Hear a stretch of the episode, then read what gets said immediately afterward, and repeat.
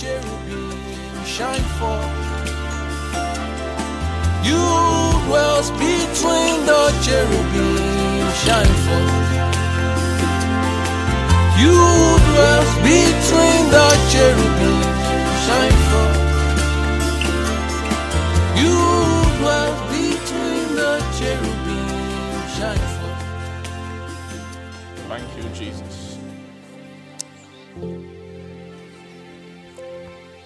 Jesus, we bless your name tonight. We thank you.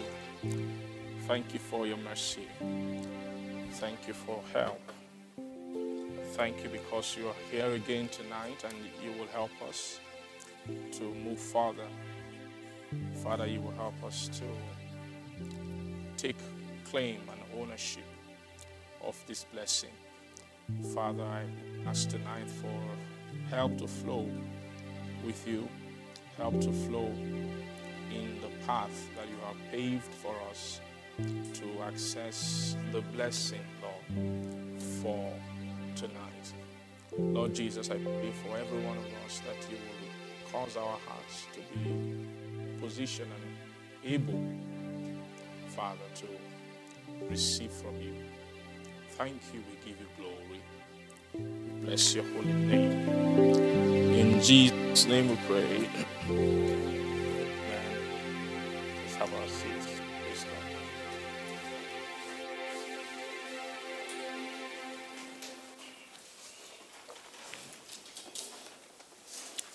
Amen. Hebrews chapter 10.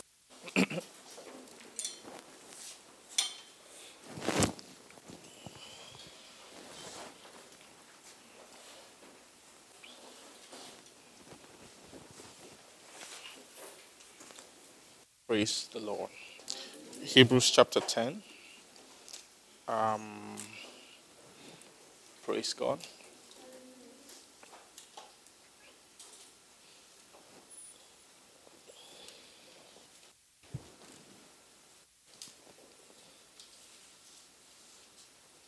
Uh, we're from verse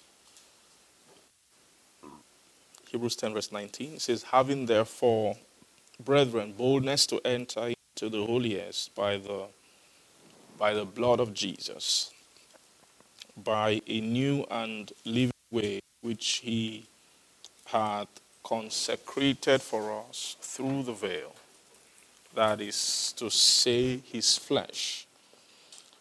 And having an high priest over the house of God, let us draw near with a true heart in full assurance of faith, having our hearts sprinkled from an evil conscience and our bodies washed with pure water. Praise God. And let us hold fast the profession of our faith without wavering, for he is faithful that promised us. Praise God. Um, by a new and living way, verse 20, he said, by a new and living way which he had consecrated for us through the veil. That is to say, his flesh. Praise God. By a new and living way which he had consecrated, which he has prepared for us through the veil. Is to say what? That is to say, his flesh. Praise God. Um, now, this flesh is um, is the flesh of Jesus. Praise God. There's something about this flesh that we need to see. We need to we need to really look more closely at. Praise God. Um, because the way that the Lord is bringing to us is through is through the veil. That is to say, his flesh. Praise God. Say his flesh. So the way which we are, amen, we are being called to find.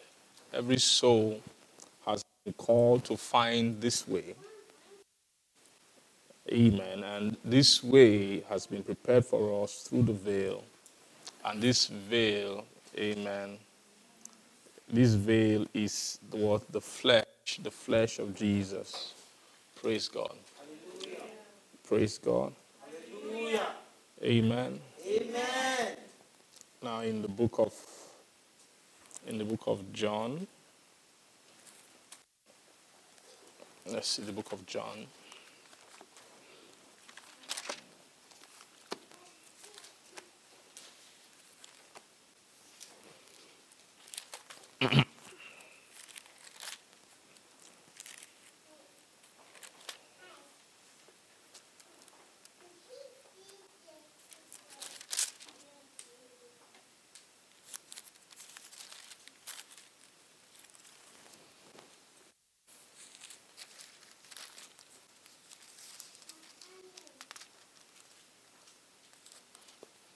Chapter 6.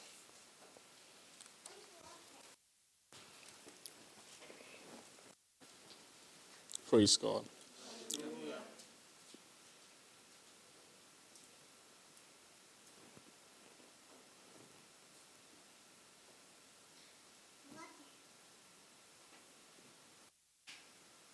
Verse 54. Or verse verse 53, John chapter 6, verse 53 says that then Jesus said unto, unto them, Verily, verily, I say unto you, except you eat of the flesh of the of except you eat of the flesh, except you the flesh of the Son of Man, and drink his blood, that you have no life in you. Praise God. And whoso eateth my flesh and then drinketh my blood hath eternal life, and I will raise him up at the last day.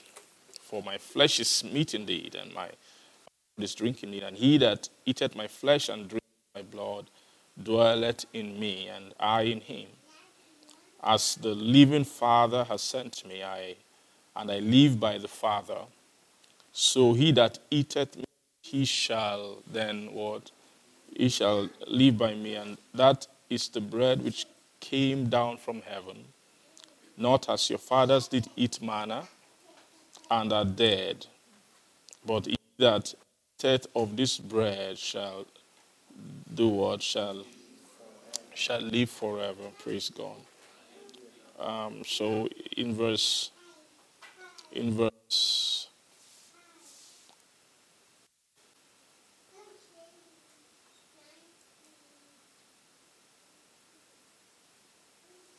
verse 53 he said that i say unto you except you eat the flesh of the son of man and drink his blood that you have no life in you.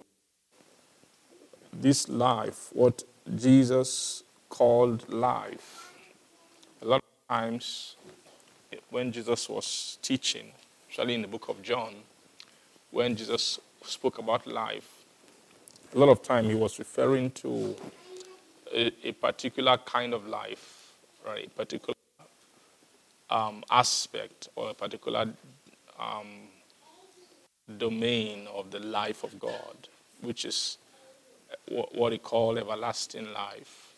Praise god.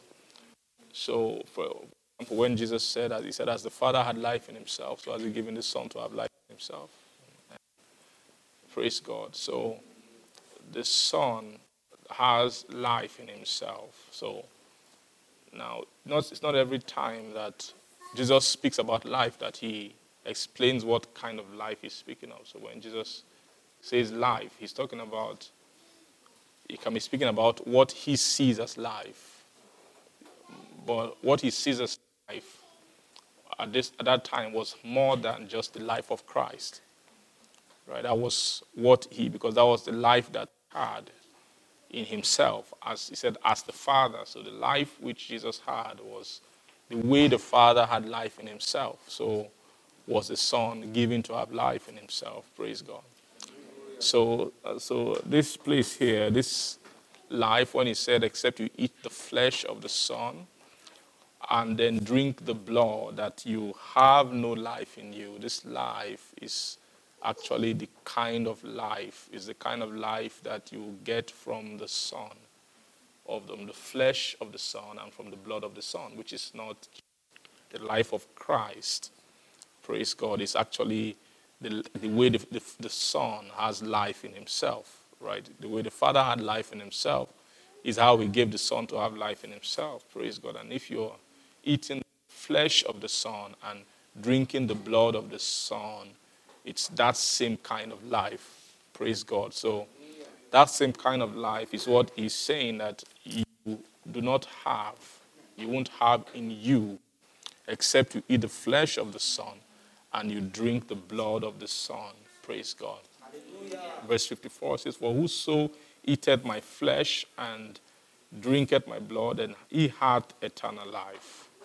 So when you can eat it and drink it, so that eating and drinking is the is the actual finishing of eating and finishing drinking.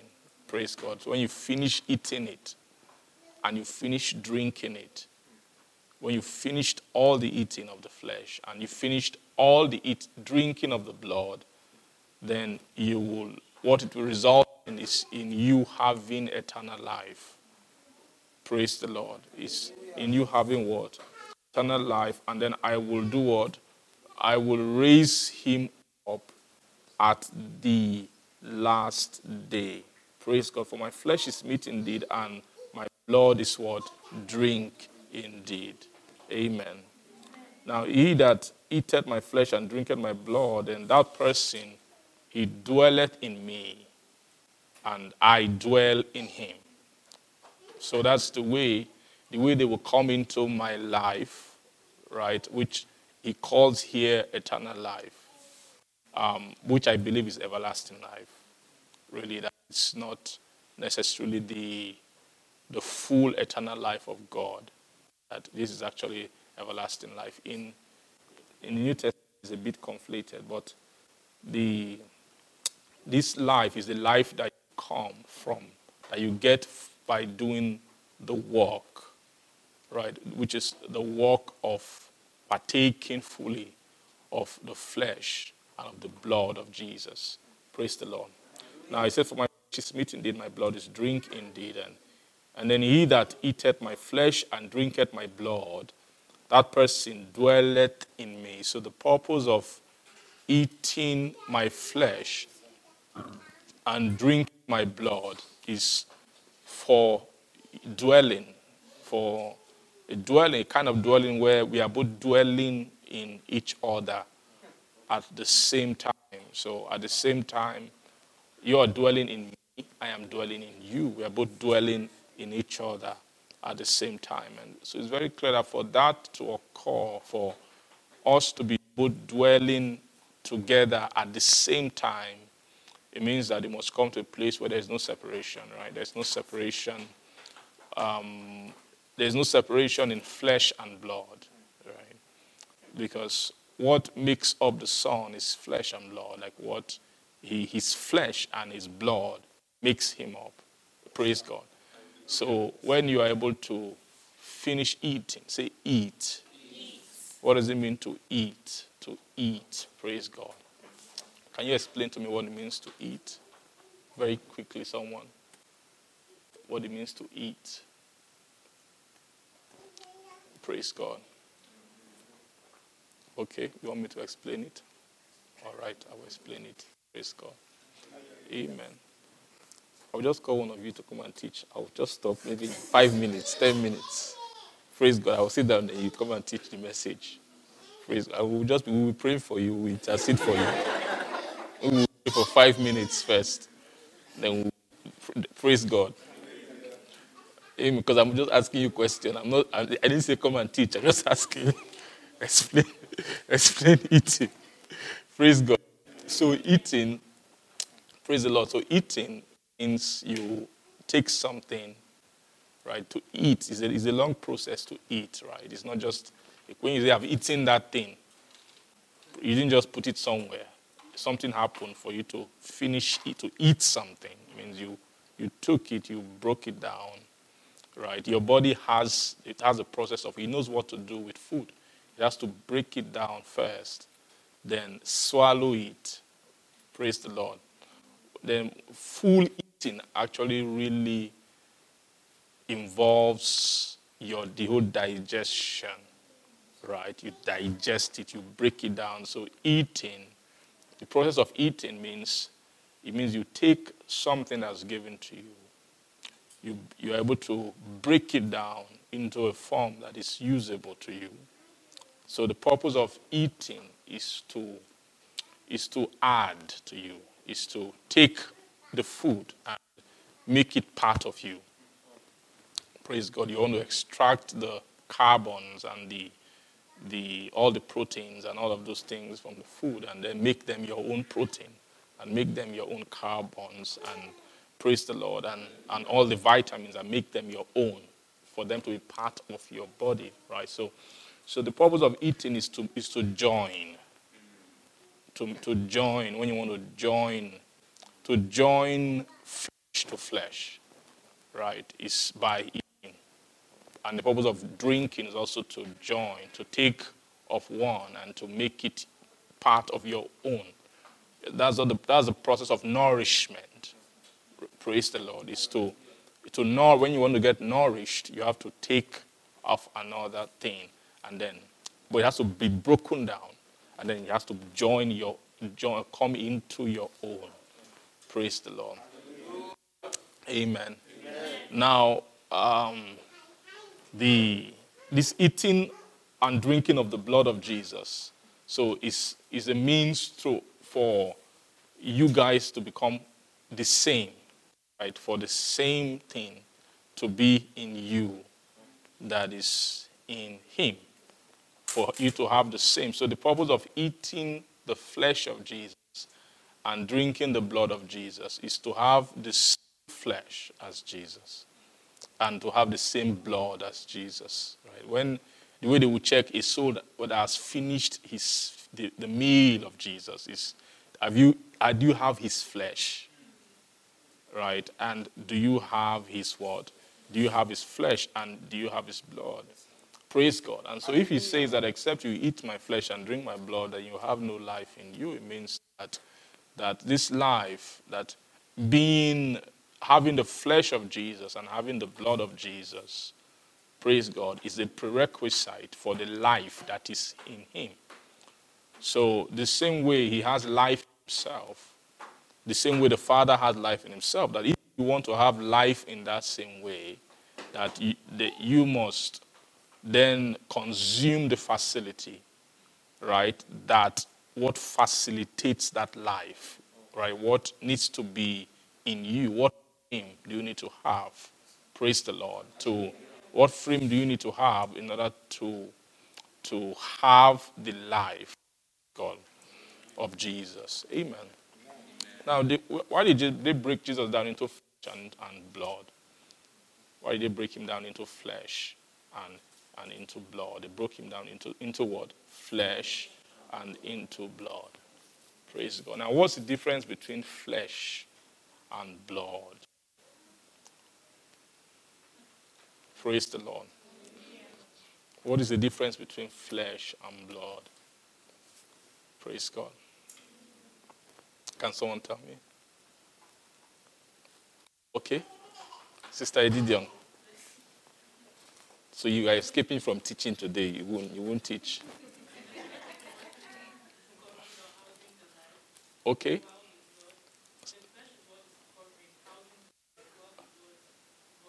It's the life. The blood is what contains it contains the life, right? The flesh houses the life. But the blood does what? Contain the life. Sorry, sir. The life is in the blood, okay? But the flesh, it carries it. Amen. Now, what, what forms the flesh? Why, why is the flesh able to carry the, the, blood, the life that is in the blood?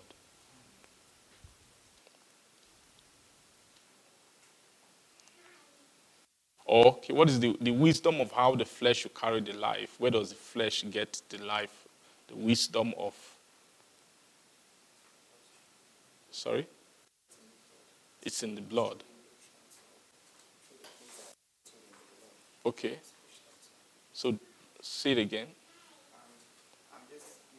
Okay. analogy of the food that Okay. you've spoken about. So I'm thinking of when you eat, right? Um, everything eventually goes into your bloodstream. Mhm. I guess your body then Mm. takes the the things that have gone in and pushes it into different faculties. So I believe that the reason why the flesh covers the blood is also to be able to um, visibly express the life that is in that blood and Yes. then cover it, right? But like Eddie Young has said, that is not the life in itself because the life fountains from somewhere, right? But the flesh is for the expression of that life, sir. Praise God. Hallelujah. The flesh is for the expression, the expression of the life. Life in the blood, sir. Praise God. Hallelujah.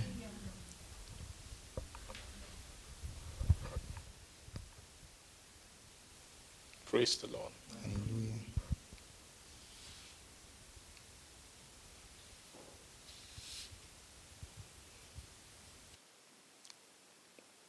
Thank you, Jesus.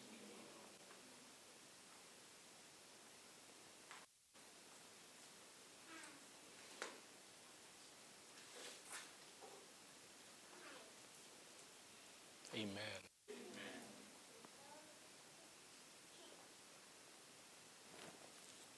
So, so the so the, the, the purpose of the the blood, praise God, one of the main purposes of the blood, or a part of the purpose of the blood, is to is to develop the flesh, right? Because everything that everything that or the main the main purpose of the blood is to nourish the flesh your food does not go right to your body. Anything you eat that doesn't enter into your blood cannot become part of your flesh. Right? Anything you eat that doesn't become what? That doesn't become part of your blood cannot become part of your flesh. Right? So your body can extract things from the from what you take in and then distribute those things. Some of them will become of your flesh, not all of them. Some others will then be reserved for living, as energy for living. Do you agree with that? That it's not every part of what you eat that goes to become part of your flesh. Right? Some of it goes to your, your flesh and gets stored there for as energy to facilitate your living. To facilitate your living. Praise God. Amen. Are you seeing that? You see that? Praise the Lord. Praise the Lord. So, seen two different programs when it comes to eating and drinking, when it comes to eating, feasting, eating and drinking, that it is for, there's a, a part of eating and drinking that's to develop your flesh. That's part of the program, to develop your what? Your flesh. Right? And then there's another part of the eating and drinking that is fuel for living or fuel for what the flesh needs to do. Do you agree with that? Right. There's part of it it goes to develop the flesh, and then part is is for to supply what the the life, the energy for the life that the to help the flesh live out the program or the life that is in the blood. Do you agree with that? So, so it means so the blood is a the blood is actually is an active thing, right? Constantly, the blood is giving instruction to the flesh, is carrying instruction of what the flesh needs to do. Do you agree with that? Constantly, blood is carrying what? Instruction of what the flesh needs to do. Amen. But for the, for the flesh to do what the blood is saying, right? The blood, the, so it's very clear that blood cannot do, cannot do things, right? Do you agree with that? Blood cannot do things. You can't send the blood somewhere, right? Or you can't pour out your blood and say, This is part of my blood, go and do this. Your blood cannot do things. Do you agree with that? Your blood cannot. Your blood needs flesh. The, the, the things that you are, when it says the life of the flesh, the book of Leviticus, life of the flesh is in the blood, praise God. The, so what the blood is carrying, you need to understand is the, the blood is carrying the life of the flesh. Do you understand that? It's carrying the word. The blood is carrying the life of the flesh. The blood is carrying the word, the life of the flesh. Now, it's not all of God. When you say life, it's not every God. God's, God's life is not always stored in blood form. Right? God's life is not necessarily always stored in what? Blood form. Is that blood is for, the, the, main, the purpose of blood is for transfer. Is for what? Is for transfer. The purpose of blood is for what? Is for transfer. It's for transfer of information. Blood is a carrier of information, of life information. Do you, do you, do you understand that? So, so every, every, every blood, when you see a blood, a blood is a record, is a carrier of a life that should happen. Right? Is a carrier of a life that should happen, a life that should take place, information that should be executed. Blood is. So, so every blood is looking for a flesh. Right? Every blood is doing what? Looking. Every blood is looking for a flesh. A flesh to do what? Do it. To do what is written in it. What it's, is coded in it. It needs a flesh to do that. Praise God. So when you see somebody behaving, operating now, you see, um, you need to, maybe something happens, they bring you into a situation, solve this problem. And then that problem, you need to find out your own unique way to solve it that might be different from how someone else would do it. That thing comes will come from information that is within you. Praise the Lord. Praise the Lord. That is stored within you somehow, in some form, or in some way. Right? Now you're not when you are when it's time to to do those things, or when you to let's say carry this chair, or do a, a, a work physically. At that point, that's not the point where you can't directly from your blood get the resource that it takes to do that thing. Right? In fact, when to executing life in the immediate, praise the Lord, instantaneous execution of life, it is what has already been stored in the flesh that gets done. Do you understand that? Everything, so what your brain will tell you to do is inside your blood, it's in your DNA, but it has already been coded. It took time.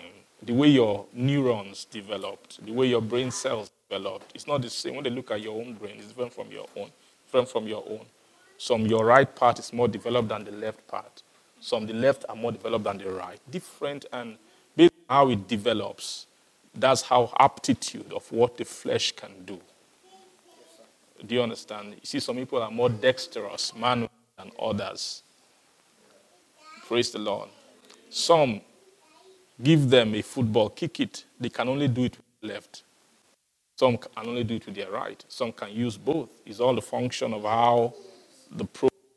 Are you getting what I'm saying? It's written, but it's how it is stored in the word, in the flesh. that will determine what is done. Do you understand what I'm saying? Praise.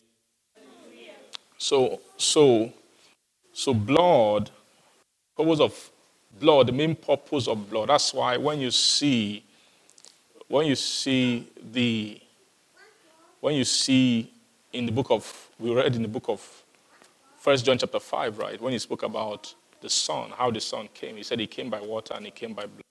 But that water and blood are actually for the purpose of witnessing. So it means water and blood is for. So you see, all the three things that mentioned con- that are operating on the earth are all entities of witness. In 1 John chapter 5. Do we need to read that again, or we're all familiar with it? Praise God. 1 John chapter 5, we'll come back here. 5.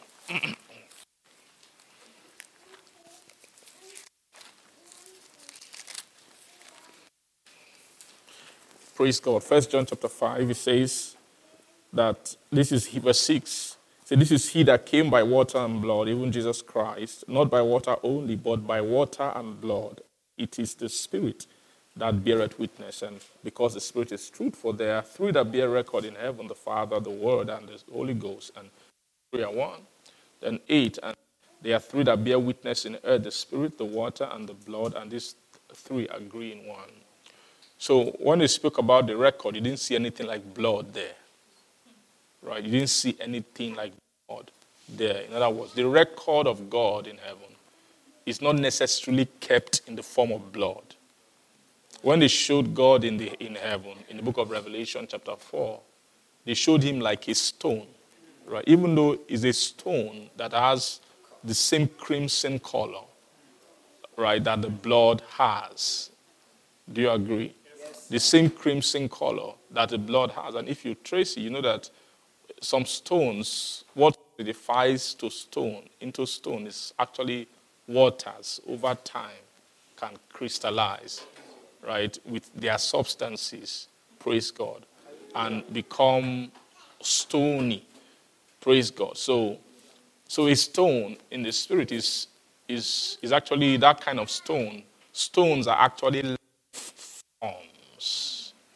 A stone is a life record is a sitting record of life that doesn't need to flow. Right? It doesn't need to. It's not, when you say it doesn't need to flow, it means that it's not in a witness giving or witness bearing disposition. Right? Is in a, res, re, is in a resident sitting disposition. When he said, I saw him who sat, right? So, so you see, he who sit, who is sitting on the throne, is not, it's not sitting in a fluid form. Even though you now see in chapter 21 that when that life wants to flow, it has to flow as waters. Praise God. I told you before that waters, when you say water there, water is, is blood, is, is water and blood. It just means that what is flowing. Blood is actually a kind of water. Right? Blood is water. Right? Water is water. Because even your water is not empty. You go and fetch no stream. When you fetch water from a stream and go and look at what is inside that water, of course, we say water is H2, but really water is not H2. Water is H2O, but I mean, for you to really get just H2O, the kind of process you must go through. Maybe you have to distill it, so, right? Maybe turn it into gas first. Then, when it's in gas form, it, it leaves the impurities.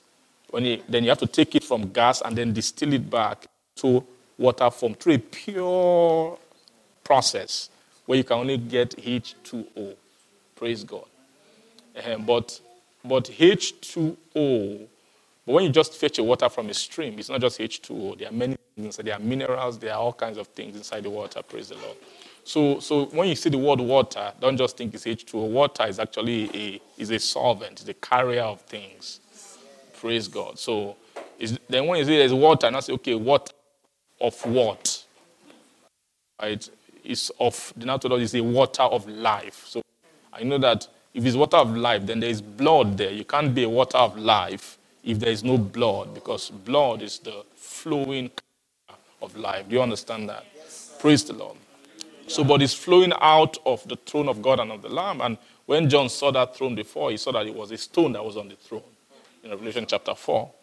Right? I say I saw one sat. It was to look upon like jasper and a sardine stone. So it was a, a crimson red stone sitting upon the throne who was sitting there. So that's the way he sat in heaven as a record. He sat as a record in heaven. He came to his witnessing time when it was time to say, okay, that stony life, that stony life that is upon the throne, that's seated upon the throne, we want to now witness it. Right? So the being that is sent to the earth has to come in a witnessing capacity. Right? So they said that the Son came by water and by blood. And then he said there are three that bear witness on the earth the, the water, the spirit, the water, and the word. But they already said in chapter 6 that the spirit that beareth witness. So the spirit is already a witnesser. So that tells you that God has no other business on the earth than bearing witness of their life. Praise the Lord. That is the only, God has no other role. He has no other purpose, actually. There is nothing God do on the earth that has meaning to them apart from bearing what? The witness of their life. So that's why, that's why um, receiving, you know, here when he went down, then he began to now speak the receiving the witness. It means that not everybody is interested to receive that witness. Let's read that. Let's read on. Verse 8 And there are three that bear witness in the earth the spirit, the water, and the blood. And these three, they agree in one. Praise God. And if we receive the, the witness, now what's the meaning of agree? There's a difference between agree in one and they are one. Praise God. So the word agree in one actually means that when you, when you take each of them, you, act, you can find differences in their constituency. But it doesn't mean that there is a difference in the agreement. Because for the purpose of witness, you must you have to you must it, you must you have to separate it, otherwise you can't witness it. Praise God. You have to separate it, otherwise it's not a witness. It, it, it's not an effective witness. Like you bring a witness to a court of law and they start 20, mil, 20 stories at the same time. Praise God. It's not coherent. So you cannot transfer. So transfer, there has to be a coherency, right? Praise the Lord. When there is a transfer. Amen. Praise God. So, so he says here that they agree in one. So the, the spirit agrees in one. The, the, the water agrees. And the what? And the blood agrees. Now, verse 9 says, If we receive the witness of men, the witness of God is greater. This is the witness of God which he had testified of what? Of his son. Now, what is the meaning of this? Praise God. When they say if we receive the witness of men, this witness of men is also concerning the same witness, is concerning the same matter. What they're telling you is that men have come, witnessed to God, who have spoken about God, who have actually borne witness. For example, Moses was a, was a man who came with witness. He came down from the mountain with, with a witness. Because he to a level has he saw God. He had dealings with God. Praise the Lord. All the patriarchs, that's one of the things that marked the patriarchs, was their dealings with God. That they were actually men of witness. Right? Those fathers of Israel, they were, they were what? They were men of what? They were men of witness. Praise the So, and that was one thing that Israel for had been raised. They were a nation that was raised by the witness of men concerning God. And their strength was based on that witness. So it was based on the witness of God which men brought to them. Praise God. And so Israel was raised as a nation based on the witness. So what does, it mean? What, does that mean? It means that what men were able to perceive of God, men were able to, Moses, for example, was a, was a, for, was a prime witness, right? In fact, Moses was, Moses, praise God. You see Moses, then you see Elijah. When you, you speak about witness of men, that's what witness of men actually refers to two men here. Mean, praise God. He spoke, spoke about mainly Moses and Elijah. Then you see the witness of the fathers. They all, they all fall under Moses because Moses is the one who all of them, right? All of their dealings, all the patriarchs, all the, all the men who had, all the men who had witnesses, witness with God. Am I correct? Then, then Moses wrote concerning them, which is what then he summarized when you say witness of men. You, you, divide the witness of men into two categories the law and the prophets. Praise God. The law, say law, and the prophet are actually the, the two streams of witness. Praise God. They are the two what? The two streams. So, so by nature, by nature of God's witnessing, witness is actually, is actually a law. When you trace it, you have to trace that law to God. You can't find a reason behind it apart from this is what God said. This is how God said it should be. That is at the mouth of two witnesses. That every word is what? Confirmed. Why two? I don't know. God said. That's just God's way. If anybody tries to explain it, if they have an explanation, that would be good to hear. That apart from this is what God and this is what God did, you know what I mean? So that when when the mountain of transfiguration, two, just two, bring two, is enough. Moses and Elijah, they are the two witnesses who came to praise God, to, to Jesus, because that's the order of witness with God, is two, two, two. And those two sides of witness, now I'm talking, I'm not talking about witnessing you saw something happen. No. I mean, when you want to witness about God, right? There are two sides to God's witness that complement each other. Praise God. So, so Moses was, was given, Moses embodied the first part. Praise God. He embodied the what? He embodied the first part of the witness. Praise God. Then Elijah embodied the second part of it. Now, ask me, what is the meaning of that? Did Elijah embody the second part of it?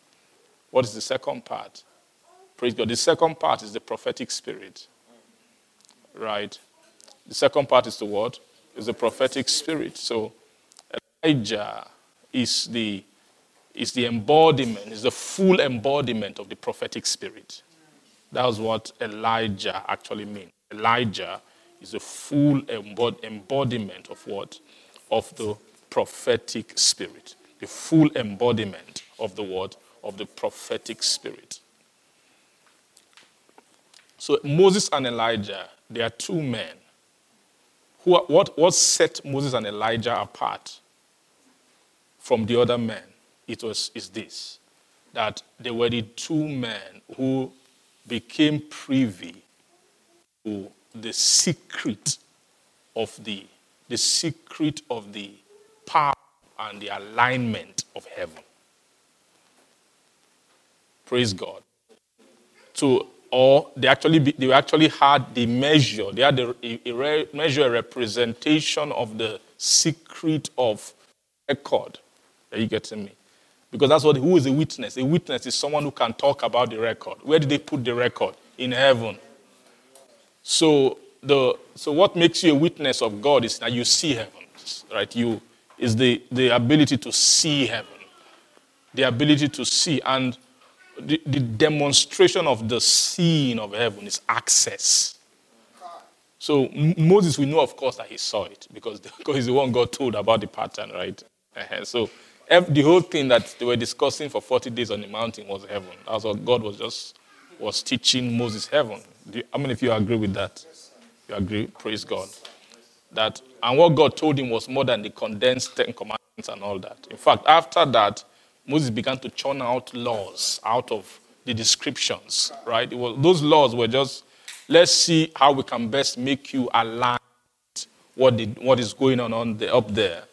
So it means you must have gisted with him about the heavens. Uh, the- uh, praise God. And if you are teaching and speaking about the heaven, you are speaking about things concerning the record that the heaven is keeping.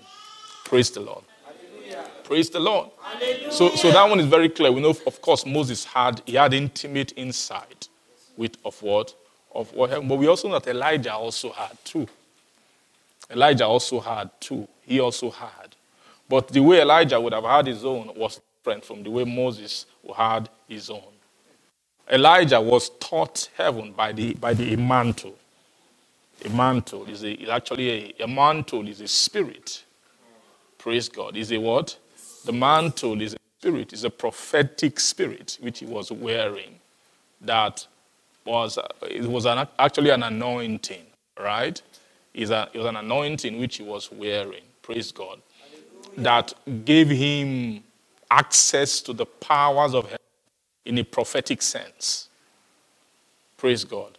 The evidence of, in, of uh, insight into heaven is alignment. That's the evidence of in, when you see a soul that has insight into heaven, is check it, check that, check their alignment. Praise God. What I'm saying is deeply spiritual. It's very deeply spiritual. Praise God. But the Lord will help us to understand what I'm, what I'm saying. Praise the Lord. Is what alignment. Say alignment. Alignment is alignment is something that alignment is something that if you are helped, you might not know what it is, but when you see it, you will recognize it. That these things align. When something that doesn't align come, you will know that this thing, if you are helped, that these things do not align properly. Praise God. Now, now when I when growing up spiritually, somehow the Lord allowed me to see all kinds of maybe ministries, ministers, all kinds of things. Because maybe because I was inquisitive. So when I hear of that something's happening, I wonder, ah, I want to know, okay, what is what's going on there? So enough time, once I, when I get there, what happened? As soon as I get there, I just know this, this is this is nothing, this is nonsense. Praise God.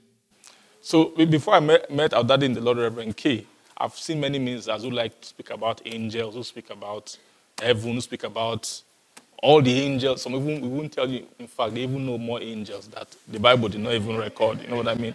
They will give you some kind of names and all that. Praise God. But when I just see, I say this thing. Praise God. This thing is stressing me out. this is not correct. But when Reverend began to teach, I, when I began to hear him teach about the heavens and teach about the angelic, and then I began to. In fact, before I, I listened to his teaching about heavens, I, I, I some of the early meetings I, I listened to were meetings where there were angelic visitations, and angelic visitations happened, and then there was explanation of what was going on, and by the explanation of it, and then by the scriptures, and just ge- generally my heart i could see there is an alignment. The alignment is alignment is miraculous. Praise god. I, I, it's a miracle. It's like you know that this thing is highly supernatural. Praise the lord. It's, and of course alignment also falls around the scriptures. It doesn't it don't, i don't mean alignment by any other thing. It's by alignment by, by scriptures. So by the time i came to him i had known scripture i, I knew scriptures very very well. But, but you know knowing scripture doesn't mean you know what the scriptures in or what that you know what they i mean you just know that that you know that this one said that that one said that that one said that praise god. And i've heard different interpretations of different things that i've thrown away. Look, i just say let's leave it. Praise god but but when i came to, to reverend that was and that was the sign that was what, how i knew in my heart that there's something miraculous here because um, I have I- I've gone deep in scripture to, enough to know that ah I, I, I had record of of where things were disjointed, both consciously and subconsciously, in my heart. But coming around, I began to see things being put in place. things being put in place, that thing was is supernatural. It's supernatural. It is miraculous. Praise the Lord. Are you, are you getting what I, a sense of what I'm saying when I say alignment? Alignment. It, it does not break. Move it to anywhere. Move it into the financial sector. It can unveil the financial sector without things falling out of place. It could tell you where the evil is, where the error is. Tell you, in fact, what it's supposed to be. Are you getting what I'm saying? Then bring the same wisdom into the home. It will interpret the home and then put things in place without things falling out of place. Bring it into personal life. Bring it into the academic world. Are you getting what I'm saying? So that's what I call alignment. It means that it can answer the affairs of men, right? Without any breaking any part or a hand. praise the Lord. That's just trying to use my English to explain what I mean. But now, now the purpose of the purpose of witness, the sign, the sign, the credibility of witness is what you call agreement in one. That thing called is a miracle. Agreement in one. That, that's the attempt of witness. Is to agree, is to from different angles try and bring a what a complete picture of the record that is in heaven. It's the Lord. Amen. So, so Elijah, Elijah had that. If Elijah didn't have that, there's no way Elijah will go to heaven. There is no way that they will that they will, they will carry him, praise God, into heaven. Praise God, without the alignment that they, just just because he didn't write books, so we don't know his what we don't know what the mantle he was carrying was teaching him. We don't know what the anointing he was wearing was showing him. We don't know how. Praise God. Now, calling fire down from heaven, you think it's, it's like, is he anointing? Is, it, is there any anointing? Can any anointed preacher do that? Have you ever seen such a thing before? It's not healing bodies. No, no, no. It's not that. It's not when you, you anointing, you heal someone's body. It's like bringing power, spiritual power, act on the natural body, right? Everything you there's no miracle happens that's happening in our time in our day that is not miracle of the supernatural touching the earth about touching things that are earthly things that are earthy. Praise God. But miracles that touch, something that touched heaven, what Elijah did is not a miracle. Right? That was not a miracle. It wasn't, it wasn't performing a miracle.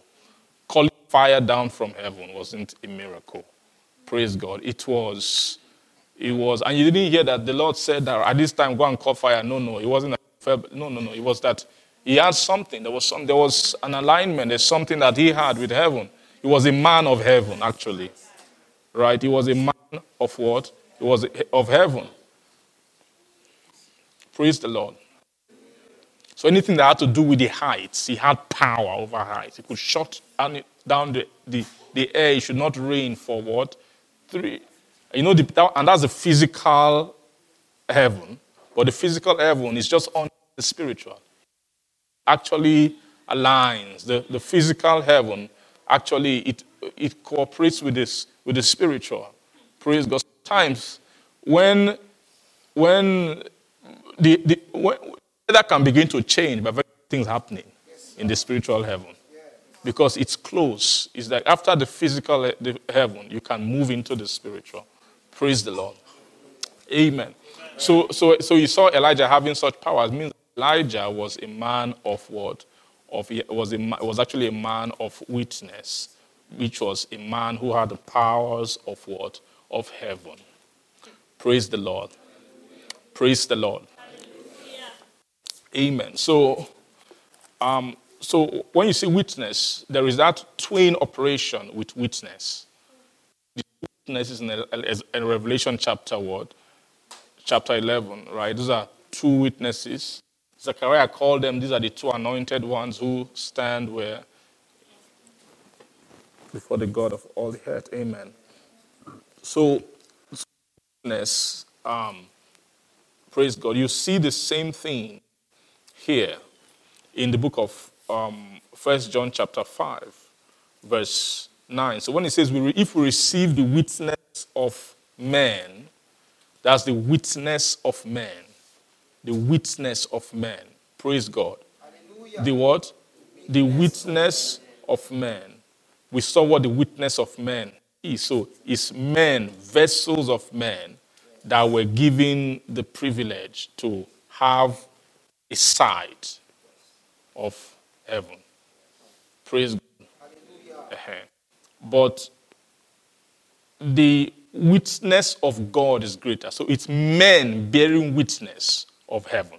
Of God. That's different from what you call the witness of God. There is the witness of God, which God bears by himself on the earth. These are the persons of God actually coming to bear witness upon the earth. Amen. He said that the witness of God is then what greater, for this is the witness of God which he has testified of his Son. That he that believeth on the Son of God hath the witness in himself. He that believeth not God had made him a liar because he believed not the record that God gave what of the Son. And this is the record God had given unto us eternal life. And then that this life is where? And then he that hath the Son hath life. And then he that hath not the Son of God hath not what? Life. Praise God. And so this is the exact same conversation of John we just read. Right? But John was not, Jesus was not explaining that how do you come into this life? How do you have this life? Uh, the way that you have this life, you must eat what? The flesh, and then drink what? Is blood. Praise the Lord. The flesh and do what? Drink of the blood. Praise God. Now, except you eat of the flesh of the Son, and drink of the blood of the Son, you have no life in you. Now, verse 10 here.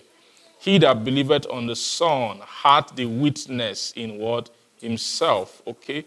He that hath believeth on the Son had the witness on himself. Praise God. Now, and because he believeth not, okay, he that believeth not God had made him a liar because he believeth not the record that God gave of his Son. And this is the record that God had given to us eternal life, right? And then this life is what? In his son. Praise God. So, so if this life is in his son, of course, the son carries is the means through which God's own witness, that's different from the witness of men, right? Is actually the, the witness of God Himself, how God bears His own witness. Praise God It's through his son. Praise God. And then that son came by water and he came by blood. He came by water and he came by what? Blood. So what does it mean that he came by blood? So if he came by water and blood, then he must be received by water and by blood.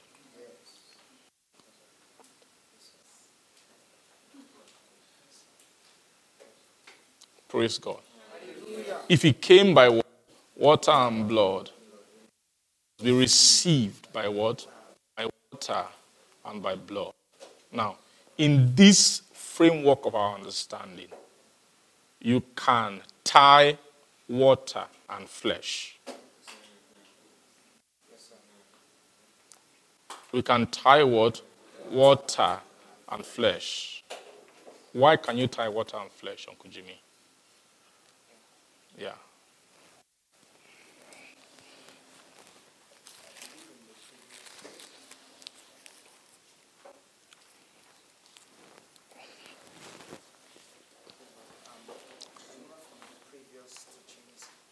We're seeing, um, it had to do with the fact that light opened to see that um, water is for the body, is for washing of the body, as we see in that book of Hebrews, right?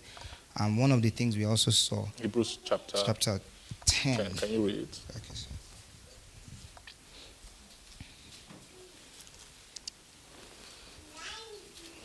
Sorry, okay. Um, that's Hebrews chapter 10. I Yes. read from verse 22. It says, Let us draw near with a true heart in full assurance of faith, having our hearts sprinkled from an evil conscience Yes. and our bodies washed with pure water.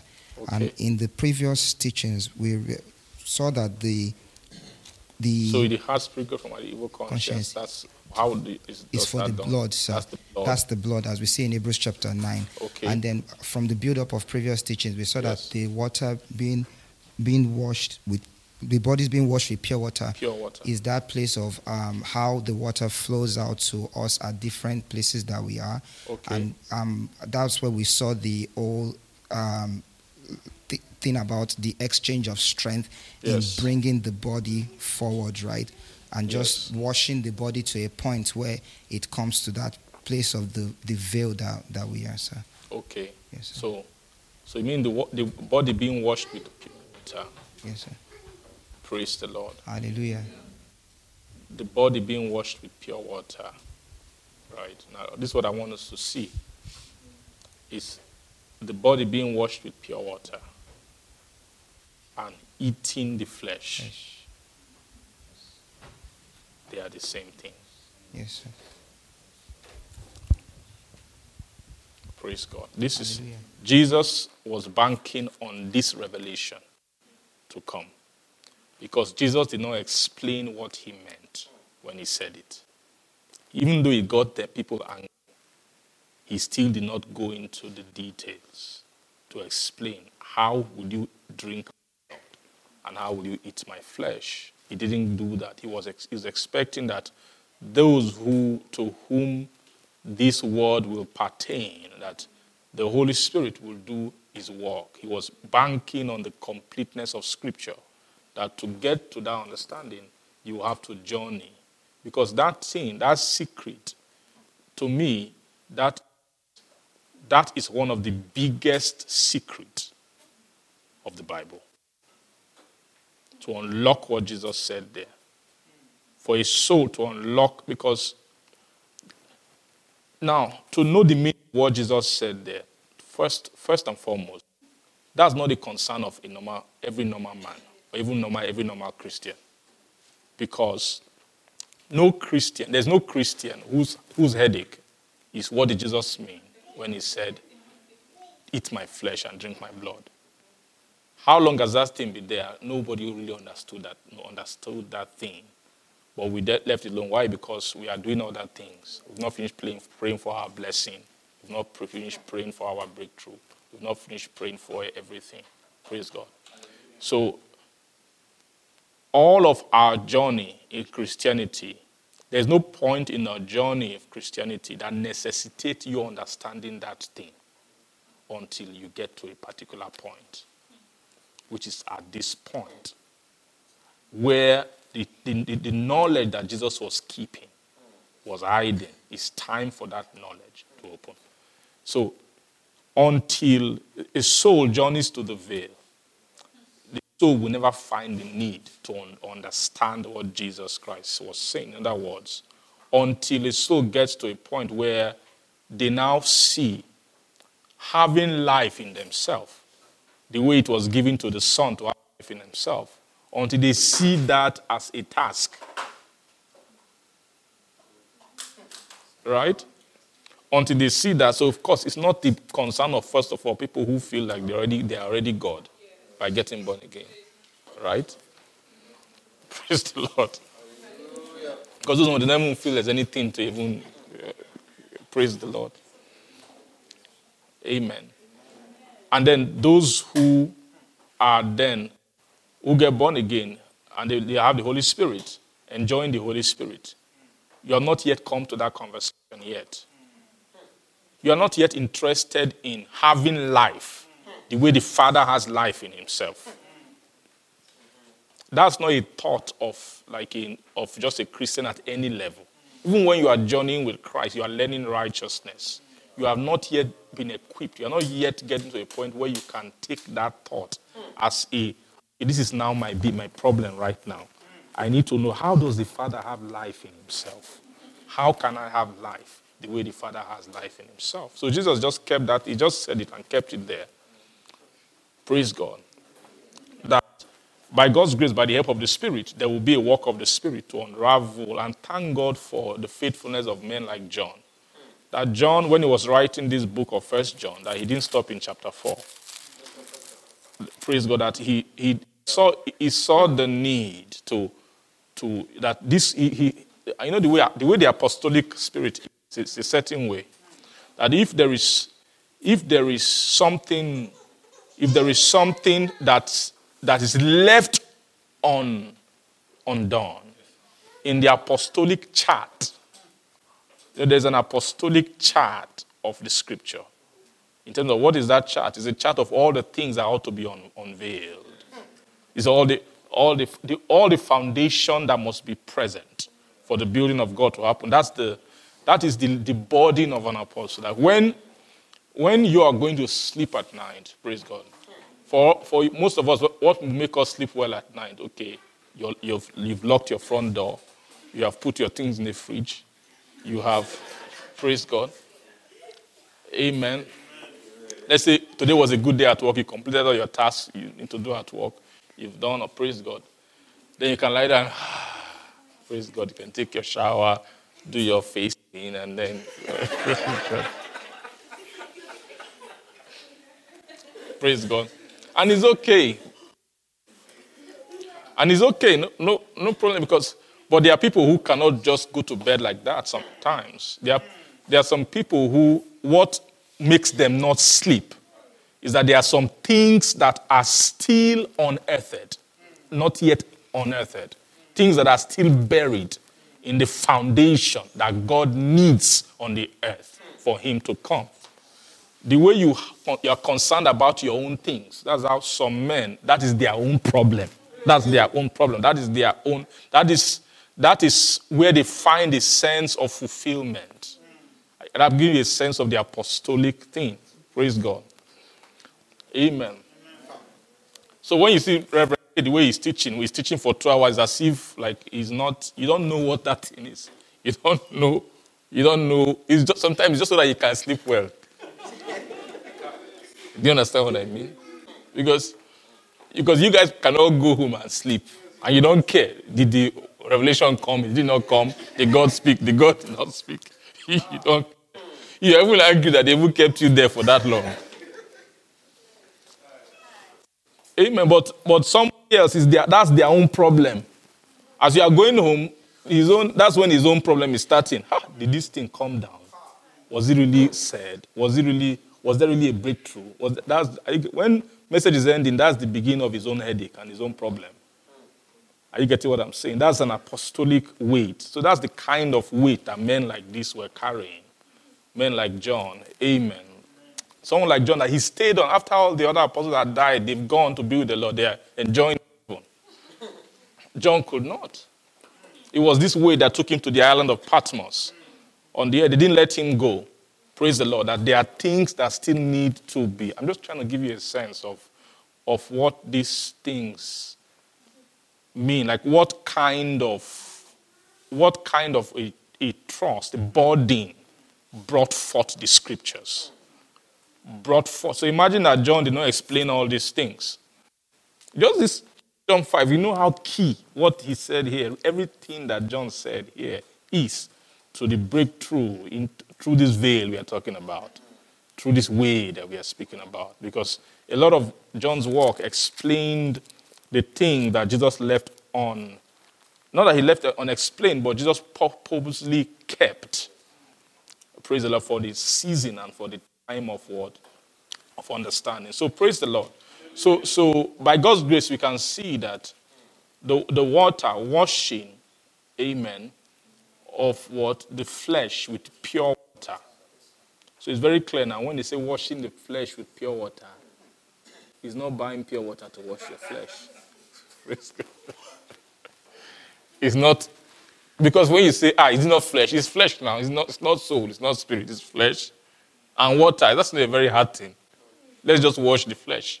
It's not that. It's very clear that when you say washing of the flesh, is, is something that has to do with the flesh that has to do with a water, which is also a spiritual water that you must use to wash the flesh.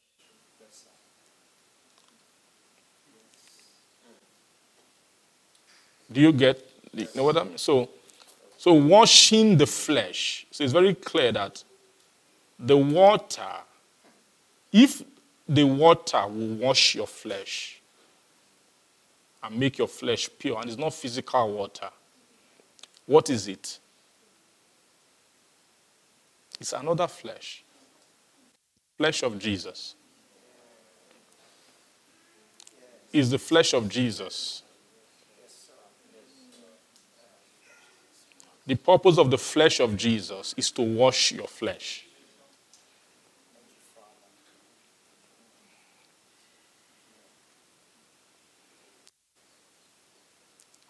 Uh, am I correct, sir?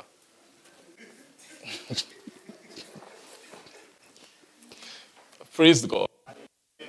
The, the, the, the, the blood has no other twin. Anything that they twin and they pair with the blood is the same thing.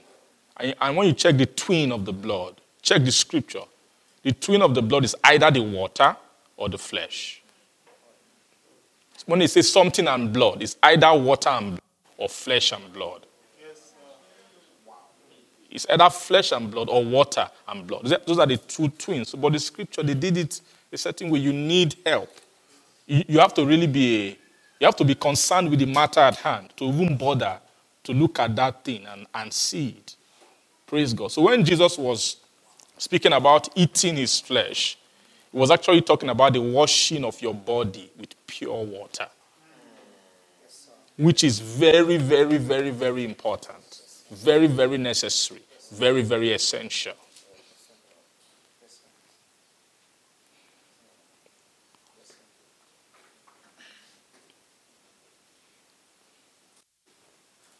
Praise God.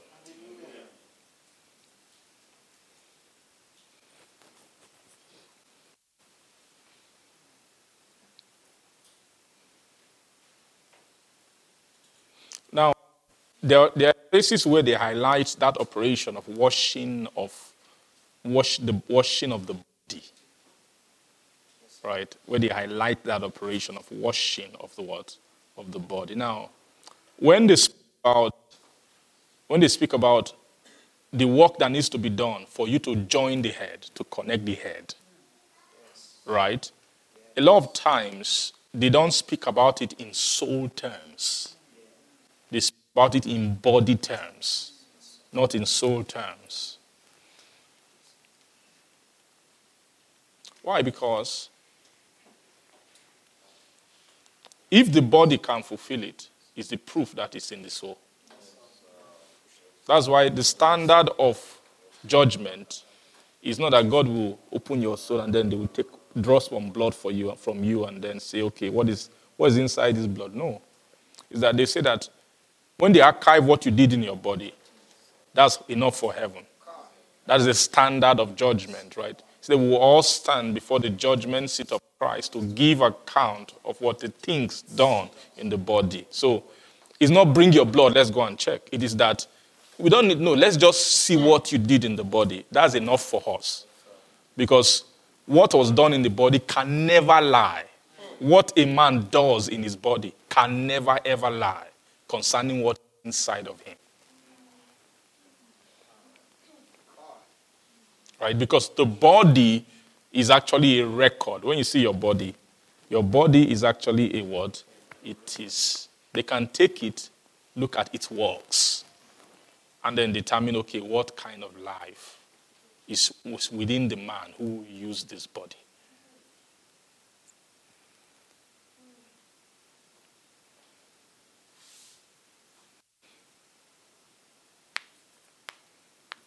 Praise the Lord. Everything you do, your body is actually a bearer of a record. Right? Everything you do, your body carries the record of what has been done but on the earth. It carries the record of what has been what? Of what has been done. What has been done. What has been done. That's the purpose of body. One of the main purposes of body. Is for doing and then to have a record of what has been done upon the earth. So when, when God brought the soul, God formed man from the dust of the ground. Right? What God raised out of the dust was, and everybody has his own. You have your own, your own share of the dust of the ground. And your own share of the dust of the ground is to, is to, is to trap the record, is a record of what you are doing, a record of what you did. What did you do throughout your time? Let's say you wore a body for 80 years, 90 years, 100 years on the earth, and then you go, let's say the person dies, and then the body goes back into the earth. Praise God. After after a time, when it's time, God will now call all those things back from the earth and then check it and then read it. Based on, is based on the reading. Praise the Lord. That God will, they can determine what kind of a man was this. What kind of a person was this? What kind of a person was this? Praise the Lord. Am I making some sense to you? Now, now when he speaks to, about this body, so the body needs to be washed. Praise God. The body has to be washed. Amen.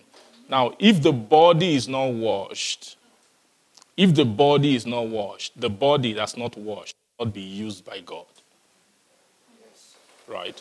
The body that's not what? Washed cannot be used by God. Praise the Lord. Now, Jesus Christ said that when you eat my flesh and drink my blood, the result of you eating my flesh and drinking my blood is that I will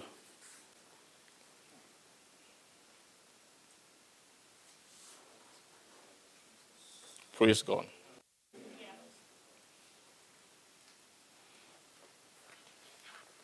He said, I will raise him up at the last day, right? That's one. Verse 10, verse 56 says, He that eateth my flesh and drinketh my blood, that, that that person dwelleth in me, and then I in him. Praise God. He dwelleth in me, and then what? I in him. Now, that dwelleth in me, I in him is that is the point of unity where you have been united with him. Right? Is a point of unity where you have been what? United with him. Now, nobody,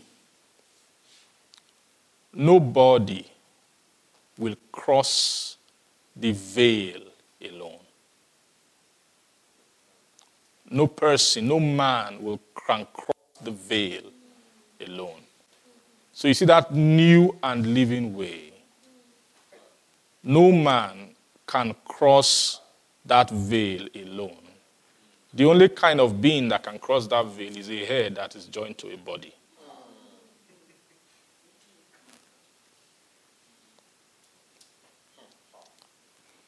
Is the head that's what?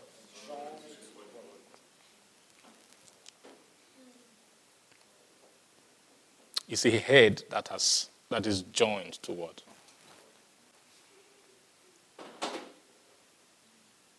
Jesus could not cross there alone. Right? Jesus is for Jesus to go, Jesus actually had to he had to be a full man, am I correct? He had to be a full man. And at some point, they had to raise him up. Even his body had to be raised. His body had to be changed. Am I correct? Now, what is that body of Jesus? The body of Jesus, the body of Jesus, the body of Jesus, the, that body which Jesus had was the first body of Christ.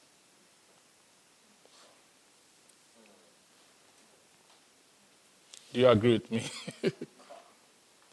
was the first body of Christ. That was the first body of Christ. That was the, the first body, the first wife Christ married was Jesus. Yes, yes, yes, yes. Praise the Lord. Yes, Praise the Lord. Are you understanding what I'm saying? Amen. The first wife that Christ married was what? Was Jesus. Now, when, when you, what is actual Christ? Christ, Christ really is a head. It's a type of a head in the spirit. Christ is a, is a what? Is a type of a head in the spirit. When you check him, what he is, Christ is a head. I mean, the Christ, the Christ, the creator, the Christ, the beginning of the word creation of God. That word beginning of the creation is, is the head of the creation. Do you agree? Christ, the head of the word of the creation. Christ, the head of the creation, is actually a head. Sorry, sir? And the first is the head. As the man is the head of the woman. The Bible said it right. As the man is the head of the woman, Christ is the head of the man. And then God is the head of Christ. Praise the Lord. Right? So Christ is actually Christ is actually what? A head. Christ is a head. Christ is a head. Christ is a head. He's a creation. It's a creation of God. It's a creation of God. Praise the Lord. Do you agree with that? Yes, sir. The same way the, the spirit man is a head. Right? It was a head that was created in Genesis chapter 1 that had to form a body for.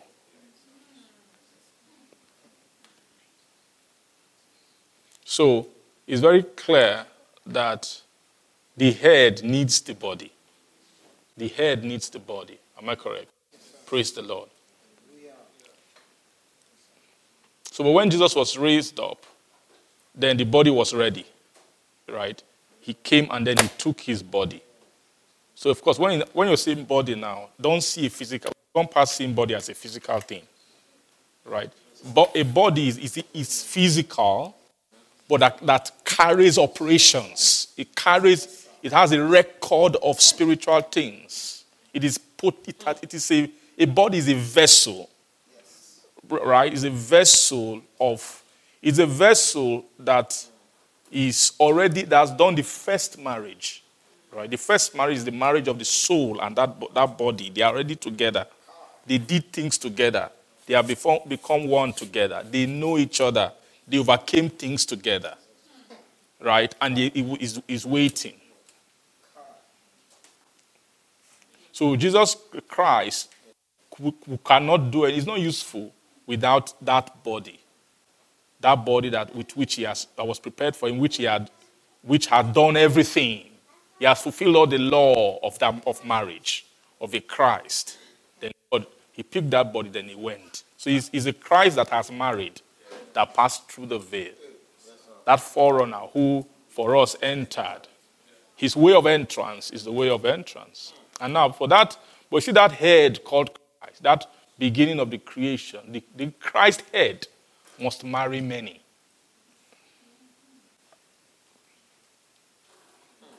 Right? Is he must what? Marry many. So the first he married was the first member of the corporate body. Right? It's one body, but many members. Right? So that head must keep coming to marry and take. Come and marry and take. Come and marry and take. Come and marry and take. Are you getting? When I say marry now, I'm talking about Christ marrying. Right? Christ marrying. I'm not talking about God marrying Christ. They are marriages. Right? If they say the man is the head of the woman, he married the woman one day. Right? And Christ, the head of the man. Christ married the man one day. God, the head of Christ, there's also a marriage there. Which, but that marriage of God marrying Christ, the marriage of the most holy place, is not a marriage of the holy place. Right? The marriage of Christ marrying his body is a marriage of for entrance. It's a marriage for the passage of the new and what? And living way. Do you understand what I mean? Praise the Lord. So, for that marriage, so you see, the purpose of that marriage is a marriage for entrance. Is a marriage for entrance. Point, point where Johnny, body joins head. Right? Body joins head. Nobody will move into God's presence without their head. Right? And for their head to be with them, they must have grown up to Him in all things. Amen. Now, this thing, that thing is what Jesus was referring to as I will raise him up. So, the raising up is actually, you know, is almost like a rapture. Rapture is a re- resurrection. The purpose of rapture is for marriage. The purpose of, of being raised up is to, is to the way they depicted it in the Bible. You will see him, he will come, and then they will rise up and be with him in the sky, and all of that. All of that picture is actually a type of a, of a spiritual reality. Uh, Does this make sense? Yes, sir. Are, are you getting me? So no Christ that is a, no, a, no Christ that is headless can go to God.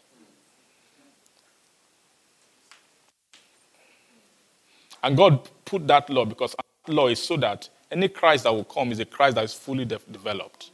Because the sign that you are married is the sign that you develop fully. Because to get, to get to the marrying point, you must have grown up to Him in all things. You must have been raised fully in stature.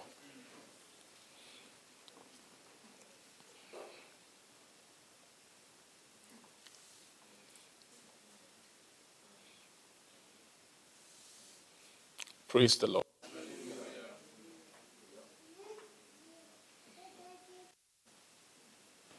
Now, so you see that purpose of, of, of marriage.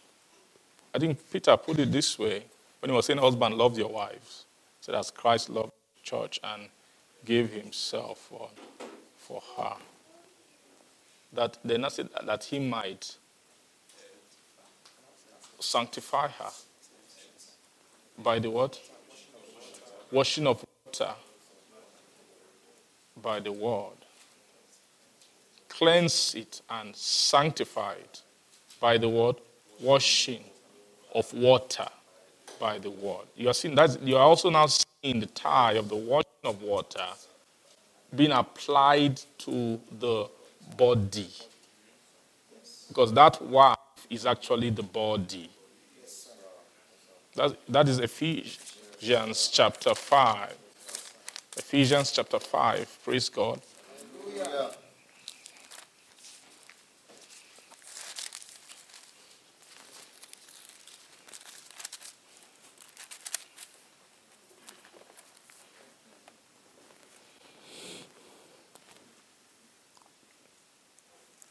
Praise the Lord.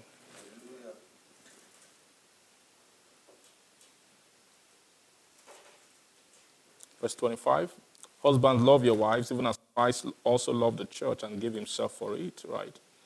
That he might sanctify it with the washing of water by what? The word. So Christ wants, wants to sanctify it, the church, right? By the washing of what? Water. What does it mean of washing of water by the word? Means that washing of water by the word, they're telling you what aspect of the word will bring about, is applied for the for the body of Christ, right? So that he might present it to himself a glorious church, not having spot or wrinkle or any such thing, but that it should be holy and without blemish. So ought men to love their wives as their own bodies. Praise God. And he that loveth his wife loveth what? Himself. Praise God. For no man ever yet hated his own flesh, but nourisheth and cherisheth it, even as the Lord, the church. For we are members of his body, of his flesh, and of his bones. For this cause shall a man leave his father and mother, and shall be joined unto his wife, and they two shall be one flesh. This is a great mystery. But I speak concerning Christ and the church. Now, when it's a great mystery, you don't begin to move into great mysteries until you move into an everlasting realm. Right? Christ is a mystery. But the, this mystery is, is actually a greater mystery than Christ. Where this mystery, in other words, it's a mystery that's played out at different levels. The lowest level is husband and wife.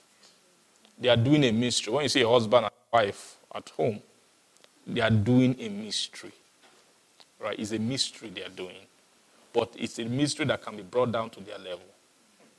Then when you move to the realm of Christ being the head of the man, it's also a mystery they are doing. But it's at their own level. You see that? Or Christ being the head of his body is also a mystery at a level. Then there's the another realm of God being the head of Christ. By the time you are at that level, you have gone higher than Christ. It's the same mystery. So that tells you that where the mystery is coming from is from a greater place. It's actually a great mystery that must be fulfilled at different levels all the way down. Praise the Lord. Amen. Are are you, are you seeing something that I'm saying? Praise God. So, so the purpose of your body is for marriage. That's how you're supposed to begin to see your body now. This light, this light beckons on you to begin to see your body differently. Right? That the purpose of the body is that you are preparing it, right, to be presented. Jesus actually wants to present it to himself, right? So, Jesus, what, whatever happens the corporate must happen with the individual. Otherwise, it will not happen with the corporate. Are you getting me? So that's why you can switch between them anytime. I can switch between about Jesus marrying the church as a purified vessel to speaking about Jesus marrying you as a purified vessel. Are you getting what I'm saying? I can just I can switch it so I can talk about you know Jesus marrying the flesh. You know, sometimes guys like to say some kind of things. When you talk about the standard of perfection, they say, no, no, no, he's talking about perfection.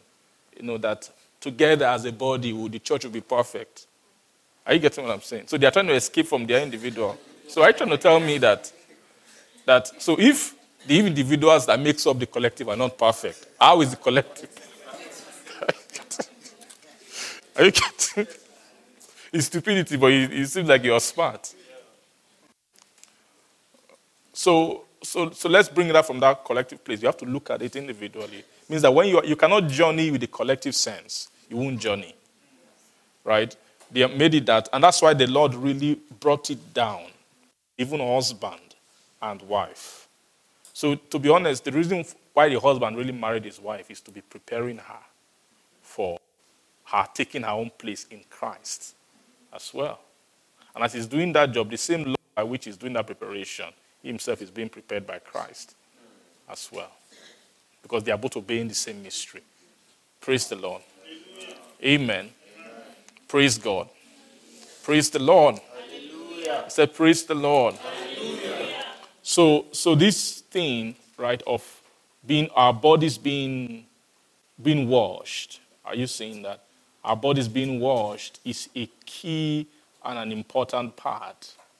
That body that has not been washed, if, if your body has not been washed, it means that your soul has not fulfilled its journey for entrance.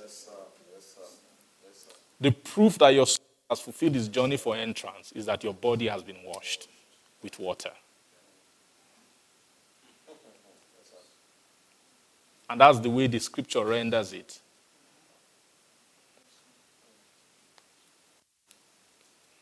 Praise the Lord. The person who really, really, really, really needs to use your body is God. Christ is the one who, who will prepare the body for God. So the, so the sign of the marriage of Christ to his body is actually a proof to God that this body is now ready for use by me. Do you agree with that? Yes, sir. That when Christ says, ah, the, the marriage has happened, to God say, okay, no, wahala, you- it here. It's time for us to use it now. So, so a soul, a body that has married Christ, right, is, has become the temple of God. The temple of God. When you say, this man, wow, has now become the temple of God, is that this man has actually presented his body married to Christ, and Christ has accepted it, and marriage has occurred. The moment that happens, that that one becomes a holy temple. That was what Paul, um, um, Paul was speaking of in Ephesians chapter 2. Grow it into what? A holy temple. Let's see that. When everything has been fitly framed together, praise God, and are built upon the foundation of the apostles and the prophets, Jesus Christ himself being what? The chief cornerstone, in whom all the building fitly framed together groweth into what? An holy temple in the Lord. First, an holy temple, what? In the Lord. Then in whom ye are also builded together for an habitation of God through the Spirit. Note this word an habitation of God through the Spirit. An habitation of God through what? Through the word Spirit.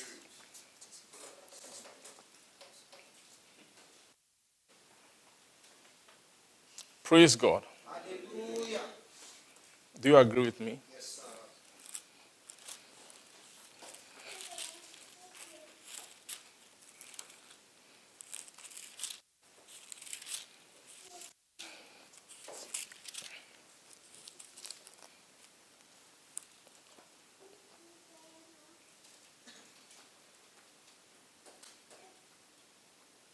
Amen.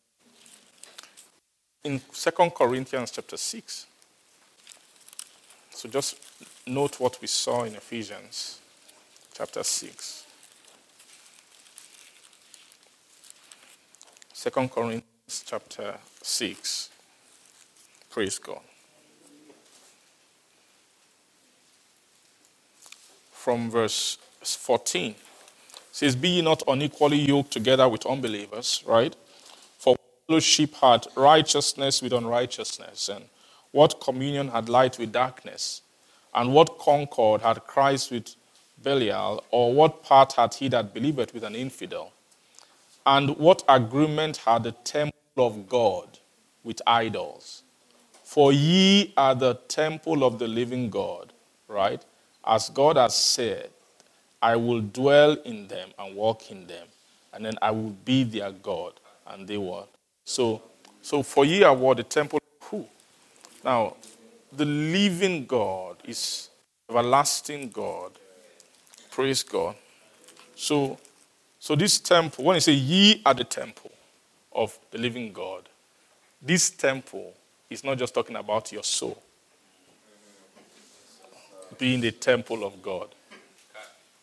Praise the Lord. It's not just your what? Your soul being a temple. God cannot, because what God wants to use it for, God can not dwell and walk in a man when the body is not involved.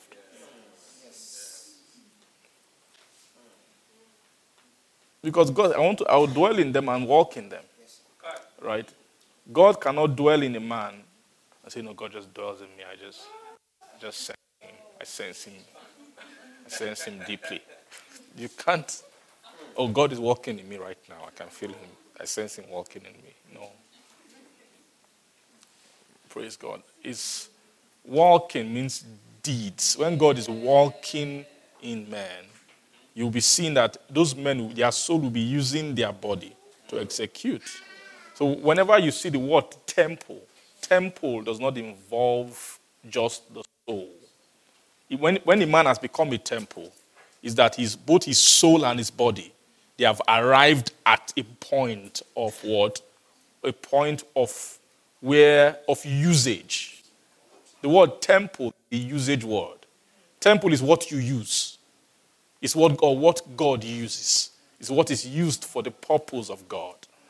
So, for a soul to arrive at a temple state, it means that the body has been redeemed. The redemption, to wit, the redemption of the body has happened. The body has been redeemed. That's what makes a man a temple.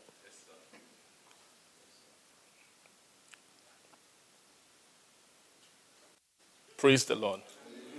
Do you agree with what I'm saying? Let's see 1 Corinthians chapter 6. You know, Paul told it to both 1 Corinthians and 2 Corinthians at different levels.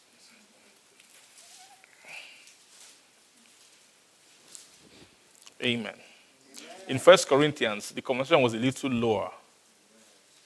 It wasn't too, talking too much about all idols, and it was talking more about fornication and our works of the flesh, but it was still. So when it came to the works of their flesh, it was telling them about the purpose of the body. That you guys are abusing this body. You don't really know what this body is meant for. Praise the Lord.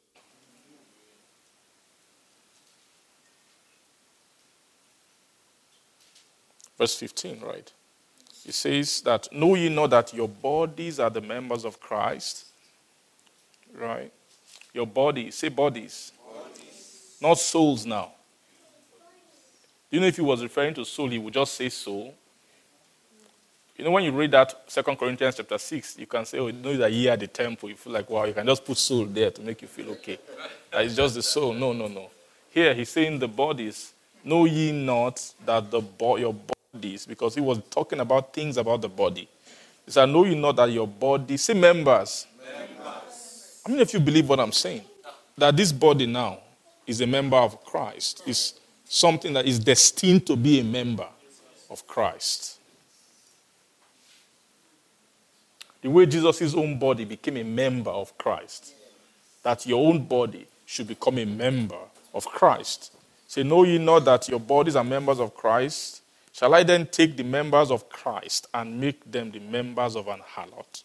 So, of course, it was speaking of people who still do harlotry, misuse their body for the works of the flesh.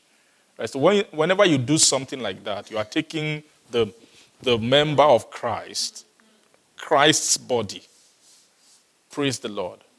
And you're going to make it a what? Members of what? An harlot. It says, God forbid. What know ye not that, that that which is joined to an harlot is one body? For two, she said, shall be one flesh. But he that is joined unto the Lord is one spirit. Flee fornication. Every sin that a man doeth is without the body. But he that committed fornication sinned against his own body. So you see, dividing sin. Sins that all the other ones outside the body, one category. Another category, the ones that you do against your body, sinning against your body. What know ye not that your body is the temple of the Holy Ghost? So here, he used the word temple of the Holy Ghost, which is in you, but not just is the Holy Spirit, which you have of God, and ye are not what? Your own, for you are bought with a price, therefore glorify God in your body and in your spirit, which are what? God's. Praise the Lord. Therefore glorify God in your body and in your what? In your spirit, which are what? Which are God. So this is very, very clear.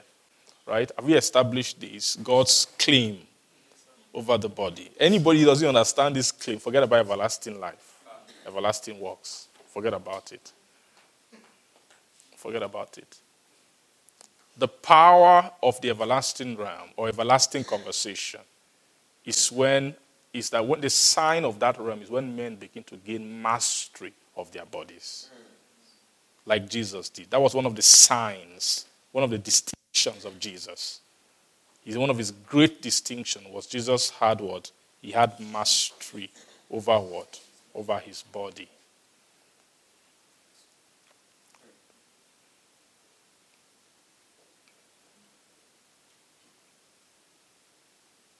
Praise the Lord. Amen. So you're seeing the importance of why the body needs to be washed with water. Praise God.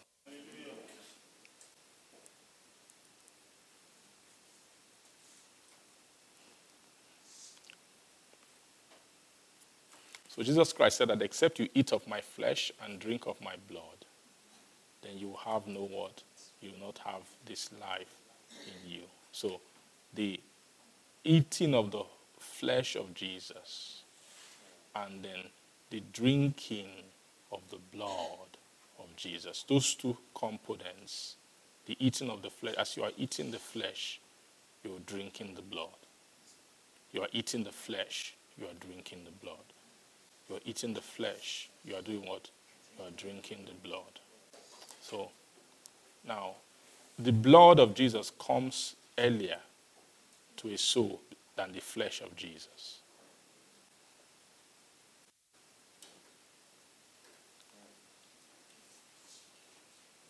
The eating of it. Do you know why I said that? Because by the time you are, once you even enter the Levitical world, you already began the school of the blood. All the realm of Christ already is the school of the blood. Right? The school is a very, very long school. You start with the nitty gritty of the blood. Right? The blood of Jesus is already at work, right from the beginning of Christ. Every leading of Christ is actually a provision of the blood of Jesus. Yes. Every leading of Christ is a provision of the word, of the blood, of the blood of Jesus. But there will now be a time when they now begin to speak about water and the blood.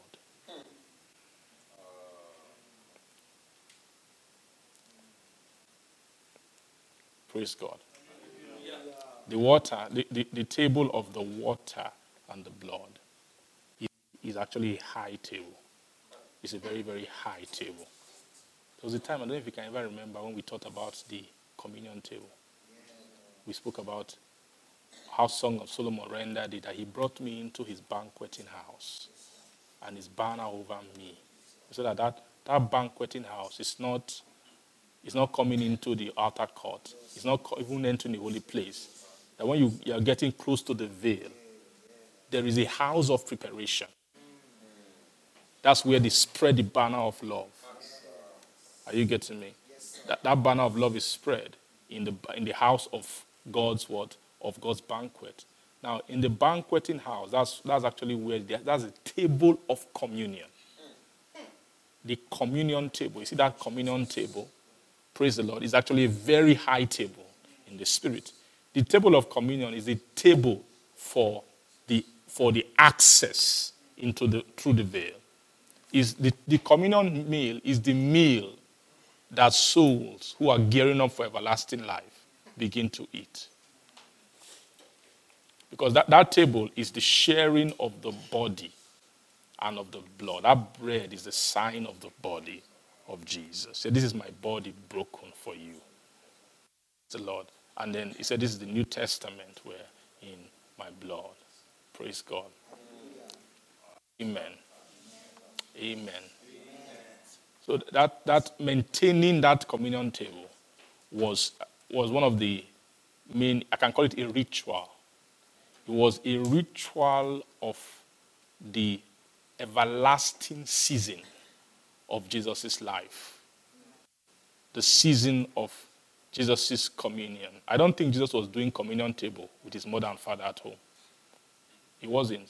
It, was, it, was, it, on, it wasn't until the disciples came around that he had to commit to them that thing. Like Paul said in the book of First Corinthians chapter 11, he said that I commit unto you that which I also receive of the Lord, of Lord Jesus in the night when he was betrayed, he took bread. So Jesus actually went to Paul and then also committed that same thing to him, which was the, the ordinance of how to eat his body and how to drink what?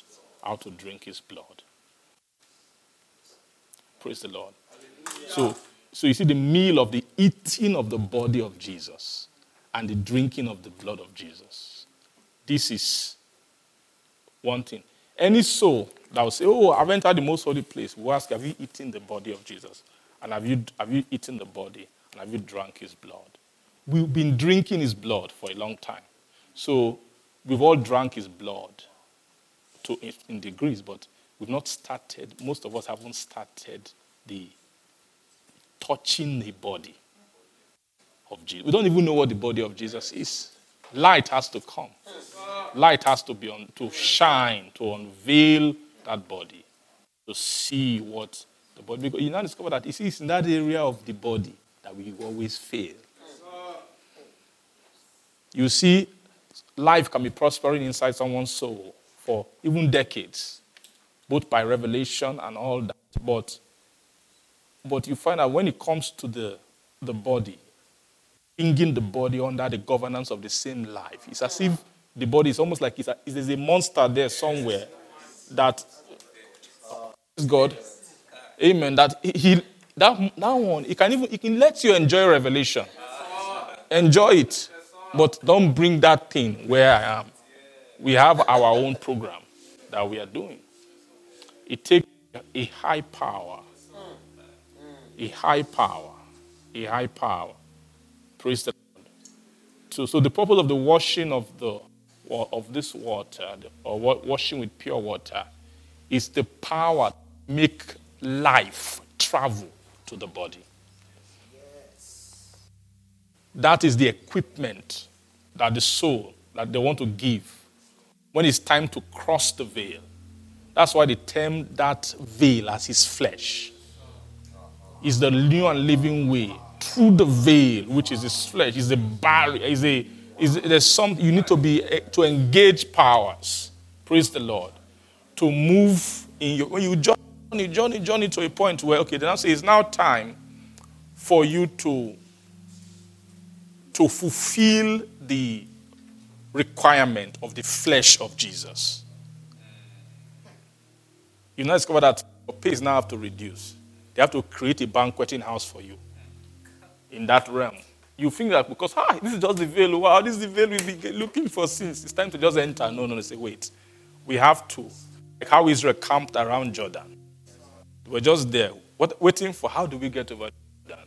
They were just there until God had to raise a Joshua and gave him, okay, you have to now take this, this law, meditate on this. See this law that Moses brought. There are things inside there. There are things in this law, the actual powers that you need to unleash from this thing by meditation day and night. This is it's called the it's called the Jordan meditation. It's the Jordan meditation. Is that the whole nation they are ready. They've done wilderness. The few of them who are left, we are now ready to cross over, but we have to wait.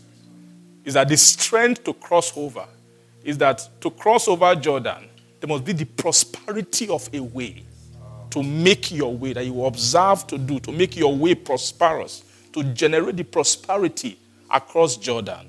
There is a, a meditation that needs to come. And we saw yesterday that that, that meditation, what will un, unleash the power, is the unlocking the power of mercies, sure mercies, and that everlasting covenant. Praise the Lord. The, the only the power to break the covenant that is in flesh is, is, is higher.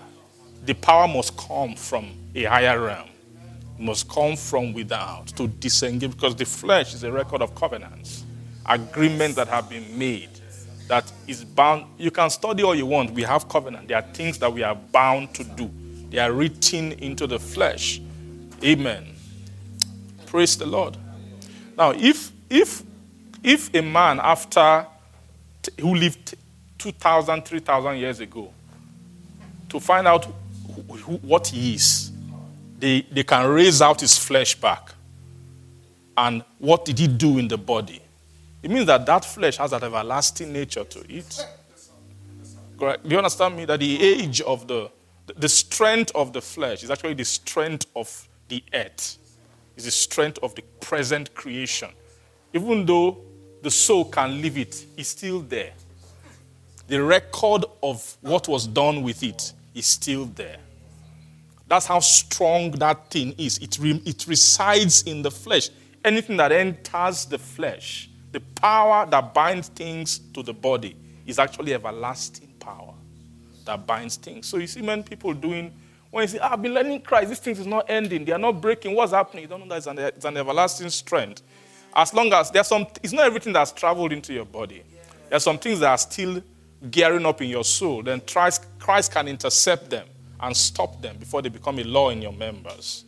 But once they move into your members and become a law in the members, they sit there with an everlasting strength. That's what Paul was lamenting against. I found, I've done everything, I still found these laws in my Who will deliver me from the, this body, this body of death? It will take everlasting powers to do so. And that's what the mercy of God is bringing to us in this season. We'll begin to touch it by mercy. Praise the Lord. Let's just begin to bless God and just pray for, let's pray just a little. Just turn whatever has come into your heart from this teaching tonight, just raise it, turn it into a prayer in your within you and turn it into a, a supplication.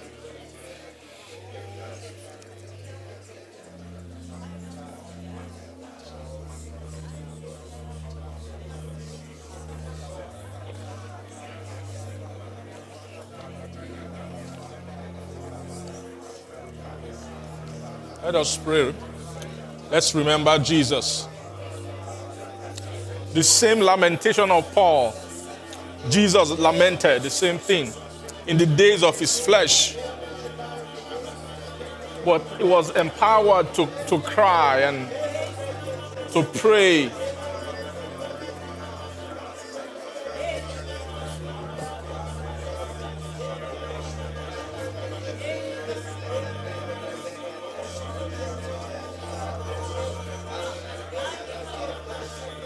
And the Bible says he, and he was heard in that he feared.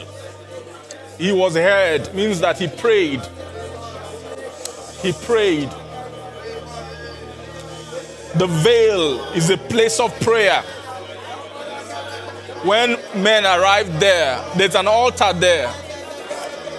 That altar of incense, the golden altar, is for prayers. Is prayers to receive mercy, to break difficult covenants, to engage higher powers, to engage a greater strength, strength from within the veil. This is a realm of prayers.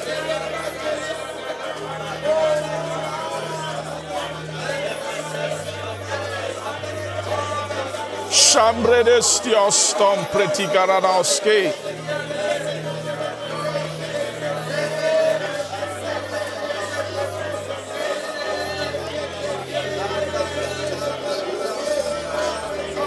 Mercy, mercy, mercy, mercy, mercy, mercy. Mercy, mercy, mercy, mercy, mercy. Mercy, mercy, mercy, mercy, mercy, mercy. Mercy, mercy, mercy, mercy, mercy, mercy. Mercy, mercy, mercy, mercy, mercy, mercy. Mercy, mercy, mercy. Malalalala, malalalala, mashayele le moriele, malala maoriele, la mansosione, le onde, liana, la maungri, ora la mande. Mbrea la la masione, la maundronde, al masiando, di al masiande, al masiandi, al masiandi, al masiandi, al masiera, my son, mercy. Have mercy, mercy. Have mercy, mercy, mercy, mercy. Mary on shore this great oil has sky. Thank you, Jesus. Thank you, Jesus. In Jesus' name we pray. Amen. I hope you realize that these teachings are, I mean, I see them as prayer point. It's just prayer point we have to journey to get to. So we don't have enough time to pray them in the meeting because of time. So, but just take them in your heart. And these are things you should be praying about to find your own mercy. Praise. Don't forsake your mercy. There's a time in season like this when they bring the righteousness. You know, righteousness is the fuel of prayer. The effectual fervent prayer of the righteous man availeth much. It's because of what has come by revelation. That you pray, that's the energy. So in this kind of season, spirits are on edge. They are on edge now because they are not too bothered about your prayer life when you don't know what to pray for as you ought. Because that, that prayer can't do much. How much righteousness, how much, how much sight has come? Not too much. Let them let him pray. He won't get too much done. But this kind of season, when they begin to unearth f- fresh things to pray for that you never saw really to pray for before, it's a time of incense. Spirits are actually afraid. They become on hyperdrive. And the way they manifest it is that it is distraction. What can they do to stop you from praying these things? So if, if they can stop you from praying them, maybe they will go away. And you end up not laboring in, to raise your incense upon these things. Praise the Lord. I want you to see yourself in these next few days before convention as if you are before that altar in the holy place. As if you are there, you are ready to what? To offer up what? Prayers. And be sensitive in this time. This is a time to turn away from the Bible calls it lying vanity. Say those that observe lying vanity forsake their own mercy. So the purpose of lying vanity is to pull you outward, to not to let your soul rest in the labor of prayer and supplication that you need to connect the mercy that God is bringing. Praise the Lord. So I pray for every one of us that the Lord will help us to pray about these things and that each one of us will obtain our own mercy. In Jesus' name. Father, we thank you tonight. We give you the praise. Thank you for your word. Thank you for speaking. Thank you for raising points of prayer. Thank you for helping us and raising quest, Father, for these things that you are saying. Father, I pray that no heart, no soul, no person will come short of it. That you will help us, our Lord, to receive the download in our soul of all the blessing that you have for us in this time. Thank you, Lord Jesus. We give all the glory to your holy name. We know that you will continue to help us, and we trust and believe. We know that all we have prayed for tonight, that you have heard us, and if you have heard us, that you are going to grant them to us. So we receive them by faith. Thank you, our Father. We give you all the glory. We bless your holy name. In Jesus' name we pray. Amen. You dwells between the cherubim, shine forth. You dwells between the cherubim, shine forth. You dwells between the cherubim,